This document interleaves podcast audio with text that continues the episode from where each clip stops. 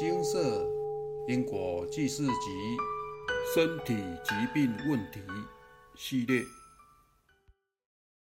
三十多年的忧郁症、躁郁症、精神分裂症。以下为一位有缘人分享：来文照灯。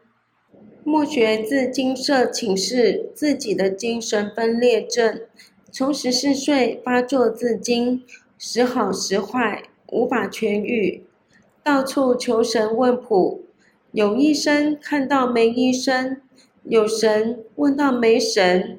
其中很多神明说：“我是要来利益众生，必须开公庙才能身体好起来。”后来参加佛教团体，担任志工，精神状况有稳定十五年，也拿到大学文凭。先前工作稳定，担任竹科工程师，收入优渥，随之三十九岁辞去工作，到东部某寺庙准备出家，住在庙室，成为净住女，不到四年。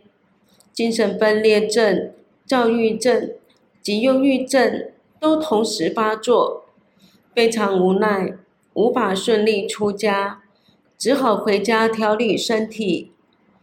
遇到同是佛教徒的中医师，说一年可根治躁郁症，并说明这是业障病，需配合念佛才能痊愈。治疗了十个月。原本一切顺利，有一天，身体居然无法服药，吃下去的药全部吐出来，再也无法进食汤药。医师说，这是冤亲债主来讨报，不是医生可以治好的冤孽病，他也无能为力，请我另请高明。正当我焦头烂额、束手无策之时，妈妈到庙里拿了一本《牟尼经社》的《因果记事集》第六集。我用虔诚的心来请示佛菩萨，菩萨开示我前世因利益冲突，拿棍子打伤人，自业主菩萨不幸伤重往生。导致我今生罹患严重的精神病，有忧郁症、躁郁症、精神分裂症，需念经文各一百零八遍化解。经全家合力诵经，约一个月诵经回向圆满。我又在请示，为何今生出家之路坎坷？佛菩萨回复我：适合出家。但是由于本身福德资粮不足，导致出家不顺，需补念经文各两百一十遍回向。还有上次出家因缘不足，是另有两位业主菩萨干扰，一位是前两世因感情因素拿刀杀人致死，需诵经文各一百一十遍回向。一位是因前三世嫉妒心拿刀杀人伤重致死，需诵经文各一百一十遍回向。如今在家人们合力念经中，全部已经回向圆满。说也奇怪，自从回向圆满之后，我的精神病已经不药而愈。感恩摩尼金色的佛菩萨慈悲开示。与师兄师姐们的发心，全家人借助此因缘学佛，因果通三世，因缘果报，历历不爽。想起水忏的作者悟达国师，他十世为得道高僧，十世前的冤欠，最后还是因为他一念傲慢而趁机报复。修行在每一个起心动念之间。我们千万不可不慎，时时要多用心关照自己的每一念心，熄灭贪嗔痴，增长戒定慧，才能福慧双修，迈向成佛之路。后来我又请示佛菩萨，我适合专修哪一个法门？佛菩萨指示我适合修持。观音明心法门。现在我开始每天认真修持观音明心法门，希望出家的因缘早日成熟，把自己奉献给众生，为普度众生做慈航。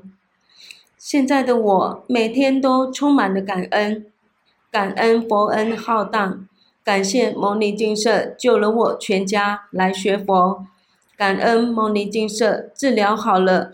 困难我三十多年的忧郁症、躁郁症、精神分裂症，感恩牟尼金舍让我重生，感恩说不尽，只能用行动来回报。现在只要有人有精神病困扰，我都会介绍牟尼金舍给他，鼓励他念经回向给业主菩萨，让业主菩萨早日离苦得乐，同证菩提。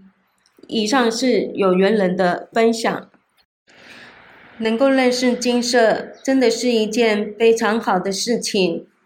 这里的师兄姐没有任何的知心，纯粹是义务服务众生，自愿发心来协助众生的问题。我们处理的问题，从身体疾病、事业与考试福报、家庭婚姻等问题。我们查出因果症结，并且协调相关的功德事项，让有缘人能够用正确与有效的方式化解问题。至于成效，上方的案例就是最佳的验证。上述分享者精神分裂症从十四岁发作，虽说中间停了一阵子，但到三十九岁又发作。后续也造成许多困扰。这一类精神方面的问题，坦白说，遇到真的很难处理。但上述分享者成功了，透过因果债功德还，由菩萨调解因果业由，再由个人好好诵经行善与回向，最后使问题的化解。如分享者所说，说也奇怪。自从回向圆满之后，我的精神病已经不药而愈，能把问题确切处理掉，这就是正确与有效的方式。在此也要说明，我们并没有要矮化现在发达与高明的医学医疗技术。您的问题，您需要自己化解，解铃还需要系铃人。至于后续身体的问题，一样要由医学处理，这样才是科学化的方式。若您经常看金色部落格上的文章，其实不难看到众生因为业障所受到的种种苦难，而且这些干扰也会针对当事人最想要的事情来干扰，如同上述提到的案例。针对当事人想出家干扰，金色办事案例中也常看到针对家庭、事业、婚姻干扰。试问，当最在意的事情被干扰，如何能平静呢？人生如何顺利呢？请务必再多看几次本篇文章，有正确的方向与方法真的很重要。当问题逐渐解决。人生就能渐渐如意了。上述分享提到了出家需要福报，其实这在金色的许多案例也说到，要接触佛法是需要福报的事情。为什么需要福报？再看一次上述案例就知道，许多众生在苦海中载浮载沉。为什么人家能够很早就接触正法？为什么有人到老了才接触？有些甚至家人在修行，也是一点想学佛的意愿都没有。这其实跟福报与因缘有关，就好比有财与无财，这都是互通的道理，并不是上天不公平，是因为过去没种下善缘。若您有想度家人或有人学佛，当他们还没有任何因缘，建议可让他们先做点善事，培养善因缘，待因缘到的时候，才能慢慢带他学佛。这也说明，我们用强硬的态度，或是一直在他耳边持续疲劳轰炸，是没用的方法。这将可能使他们更不想学佛，更疏远你们的关系。消业障学佛真的是很美好的事情，因为这直接免除了未来很大的灾劫。什么灾劫？因果轮回中的各种灾难。并不是学佛了就没因果，而是透过正确的方法化解业障，也转换了正确的观念，致使往后不再犯下业障。既然未来已无灾，剩的就是美好了，不是吗？最后引用一篇网络故事，无论故事真实与否，但故事内的观念。就是这个世界运作的方式，善恶报应早已设定好了，在此介绍您参考。从金色的案例故事外，用不同的角度来看看因果报应吧。文章转载网路，版权归原作者所有，如侵权劳烦告知删除。为了一次地震，冥界准备了。整整五十年，在清朝道光咸丰年间，牛树梅先生担任宁远府知府，为官清廉勤慎，政绩显赫，民众一致称颂。忽然有一天，发生了大地震，全城房屋倒塌，死伤人数无算，府衙也损毁多处。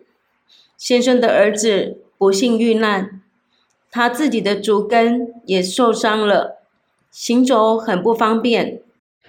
他感到很愤懑，就写了一篇书文来质问地府城隍神，大意是指责城隍神享受万民香火，却不加以保护。全城这么大，难道都是恶人吗？就连自身为官。也是问心无愧，而儿子竟然死了，自己也受了伤，难道真的是天道不足平性，神明鉴察也有差错吗？到了夜里，先生梦见城隍神请他前去，按照宾主之礼坐下，对他说：“先生以文字相指责，理直气壮，可惜不能明了鬼神之道。”所以，请君前来一谈，以解释猜疑诽谤。凡是浩劫之成，都是由于众人积孽所导致的，绝非偶然。此次地震灾难，冥冥之中已经进行了五十年的调查记录，人间可能没有五十年。毫无疑问，冥界预先安排好了一切，凡是不应遭受灾祸的。都已移到别处。如果是近期造下新的罪孽的，又将其移过来，即便是临时，也会有出入变化，绝不会漫不加查，置人民生命于不顾。先生说：“既然如此，难道全城中竟然没有一个善人？我和我儿子也要遭到罪前吗？”城隍神说：“还有三家人家。”确实难以在短期内迁走，现在都安然无恙。一家是某街的杰父，三世双居，抚养一个小孙子；一家是某医生，生平不卖假药，有请他看病的，即使是深夜下雨，道路泥泞，也即刻前去静心疗治。一家是卖油纸的老妇人，和他的小孙子，全都没有遇难。先生回去查访就能找到，不会欺骗于你。先生的儿子前生业重，是无法避免的。就连先生本来也在劫数之内，因为居官连胜，所以得以从宽，只是伤了脚跟。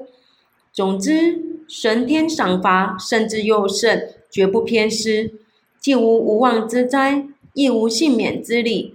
先生勉力做个好官。将来会升到陈列的官职，也就是按察使的代称。先生辞谢，并自以歉意。醒后到处查访，果然找到了杰父和医生，都是全家安然无恙。只不过因房屋矮小，被两侧的房屋遮挡住，所以没有发现。只有卖油瓷的老妇人，经过多次查找，才在房屋船子支撑形成的角落里发现。向他询问，说平时在这里做生意，凡是遇到老弱残疾的，即使钱不够也卖给他们，偶尔也会施舍，不要一文钱。在地震前一两天，卖油纸的人忽然增多起来，供不应求。于是带着他的小孙子夜里做油瓷，以备出售。地震发生后，祖孙二人被盖在倒塌的房屋下三天，就用油瓷充饥。因为压力太大，自己无法出去。没想到现在得以重见天日，先生大为惊奇。从此以后，深信鬼神因果的道理，更加勉励做好官。后来果然升为四川按察使。这则故事让我们领略了天地鬼神因缘果报的神奇可畏，实在是不可思议。而习惯于唯物思维的人们，或许认为这是古人杜撰的预言，荒唐不可信。为了验证这则故事的真实性，笔者特地做了一些考证。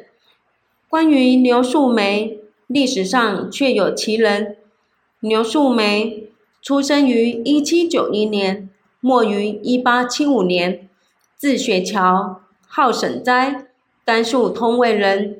道光二十一年进士，曾任四川昌明县金江油市知县、茂州直隶州知州、宁远知府、四川按察使等职。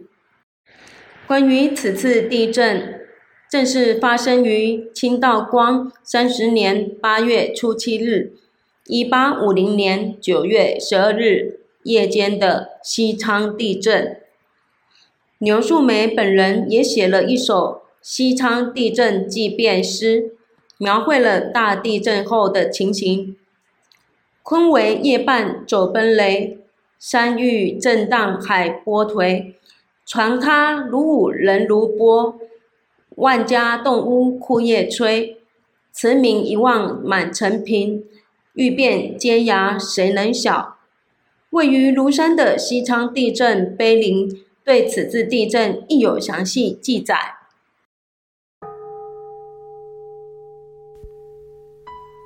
摩尼经寺经由南海普陀山观世音菩萨大士亲自指点。是一门实际的修行法门，借由实际解决众生累劫累世因果业障问题，治因果病，而将佛法落实到家庭生活中，普度慈航。我们不接受供养，不收钱，不推销，不强迫修行，只求能结善缘。解决您的问题，我们专解因果事件、因果问题、治因果病。无论感情、婚姻、家庭、事业、家族、身体、户籍、学业等问题，均能请示。有医生看到没医生，有神问到没神者，不妨一试。